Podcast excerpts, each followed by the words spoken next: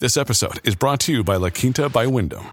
Your work can take you all over the place, like Texas. You've never been, but it's going to be great because you're staying at La Quinta by Wyndham. Their free bright side breakfast will give you energy for the day ahead. And after, you can unwind using their free high speed Wi Fi. Tonight, La Quinta.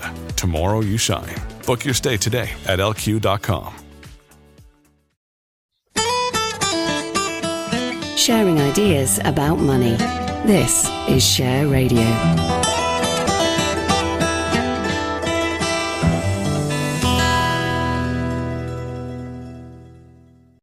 This is Simon Rose. Now it's time for the financial outlook for personal investors. And I'm joined by Victoria Scholar, head of investment at Interactive Investor. We ask a lot of our contributors, but it's asking a lot of Victoria, who's actually calling us from a car that is broken down on a day that is incredibly cold. I had ice on my windows this morning, Victoria. So you have my sympathy, but I'm not letting you out of it because it's important to talk to you today. We've got to talk about, um, about central banks, haven't we? We've had decisions from the Fed and from um, uh, the um, Monetary Policy Committee at the Bank of England, and we, you know, investors need to know. So I'm afraid while you wait for somebody to come and fix your car, you can talk to us. So the Fed last night, what happened? Well, this is the good thing about technology, isn't it? That we can continue whatever happens. We will not miss a week. Um, so, on to the Fed last night. Right. So, we had uh, the central bank's interest rate decision. Uh, there was a lot of focus on it. And as expected, uh, it raised rates by half a percent or half a percentage point. Mm. Um, so essentially, what this means is that the Fed is tilting away from more aggressive, more hawkish policy, given that it, in its previous four meetings, it raised rates by 75 basis points to a slightly more moderate uh, pace of hmm. tightening. Uh, we have started to see the inflation figures come down, suggesting that US inflation may have peaked. But the flip side is that when we look at the dot plot, which is the Fed's projections of where interest rates will be in the future, the terminal rate or where interest rates peak was actually higher than expected. So it was almost dovish in terms of the near term, but a little bit more hawkish in the medium term. Okay. All right. So, how did the markets interpret that? Well, we've been seeing the dollar come down really since the end of September. The start of the year up until September, we saw a real uptrend for the mm. greenback. Um, since that high, we have started to see it pull back amid expectations that the Fed would start to taper its pace of increases. Um, but actually, the fact that it looks as though the Fed is going to continue to raise interest rates for a bit longer than previously expected into next year, um, actually uh, there was some support from the dollar again. So we saw a little bit of a move higher in the dollar going against this recent downtrend that we've seen since the recent highs. Okay. Now, um, the financial outlook for personal investors, we take a perspective from the point of view of a, of a UK uh, investor. So for them, I guess, although obviously America is terribly important when they um, sneeze, we catch the cold. Um, we want to know what's happening with the Bank of England, particularly as many people think the Bank of England has been rather behind the curve in um, in following the Fed. So what was the MPC's decision? Well, it's interesting that people say the Bank of England is behind the curve because if we actually remember, the Bank of England was the first major central bank to start lifting rates after the pandemic in December of last year.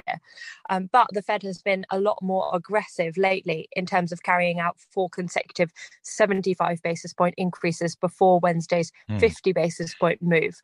Uh, from the Bank of England, again, we saw a similar kind of move from the Fed a shift from 75 basis points to 50 basis points, again, signaling that perhaps the Bank of England is starting to become a bit more concerned about the economic outlook.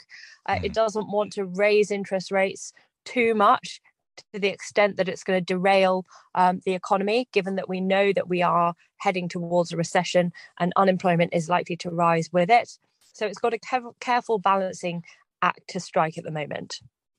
Okay. Uh, good moment for us to uh, briefly pause and then we'll look at what the market reaction was in the UK. Sharing ideas about money. This is Share Radio.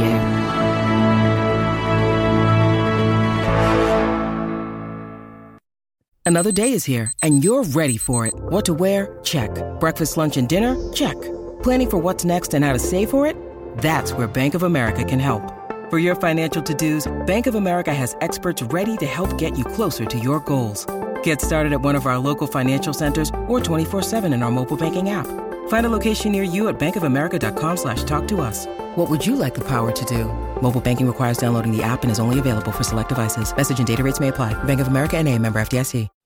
This is Simon Rose. Um, you're listening to the Financial Outlook for Personal Investors. I, am talking to uh, Victoria Scholar, very cold Victoria Scholar in a broken down car, head of investment at Interactive Investor. You're laughing. I don't think I'd be laughing in your position. But as you say, the wonders of technology means you can still be continuing. You can't even skive off work when you're broken down. It's terrible. So, how did the UK market then re- react to um, the latest um, MPC decision? So we saw a bit of the market reaction actually before the decision happened in anticipation of the widely anticipated 50 basis point increase.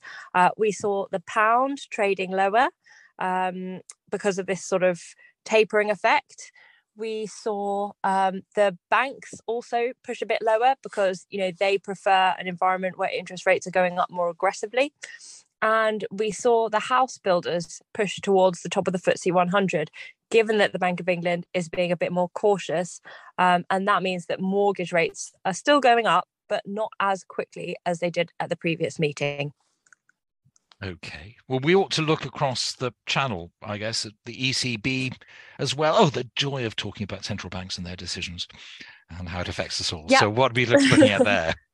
Well, look, it's all about central banks this week. You know, we've had the Fed, the Bank of England, and the ECB, all the major central banks um, in Western Europe carrying out their interest rate decisions. Um, so, the ECB, again, we heard a similar tone from uh, the ECB that it planned to raise interest rates by half a percentage point, same as the Fed and the Bank of England, but it lowered its growth outlook for next year.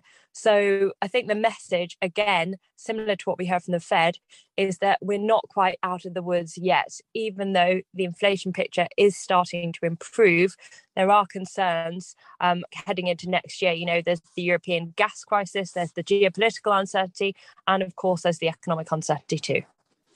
Victoria, thank you very much. I think really we ought to, to let you go and try and get your car sorted out. Thank you very much indeed. That's Victoria Scholar, Head of Investment at Interactive Investor. That's it for the Financial Outlook. Victoria will be back with me in the new year. I hope from the comfort of her own home, or at the very least, um, her office somewhere nice and centrally heated. Victoria, thank you. Sharing ideas about money. This is Share Radio.